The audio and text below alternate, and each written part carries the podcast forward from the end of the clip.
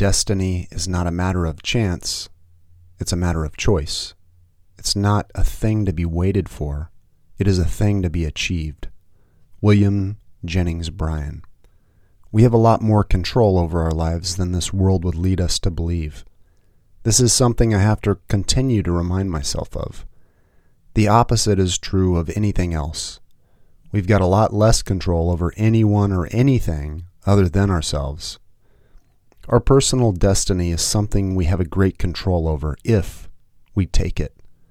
This destiny begins with our thoughts. Quoting the Apostle Paul, we should take every thought captive.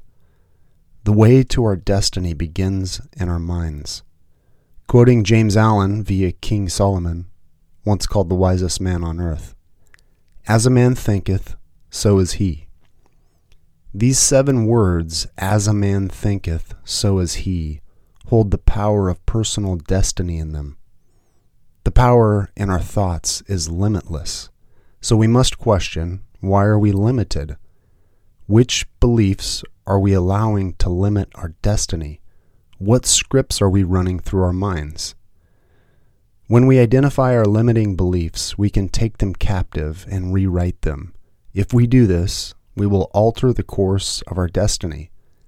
This was true in Solomon's day, 900 years before Christ. It was also true in 1903 when James Allen wrote, As a Man Thinketh, and it is still true today. So remember, destiny is not a matter of chance, it's a matter of choice.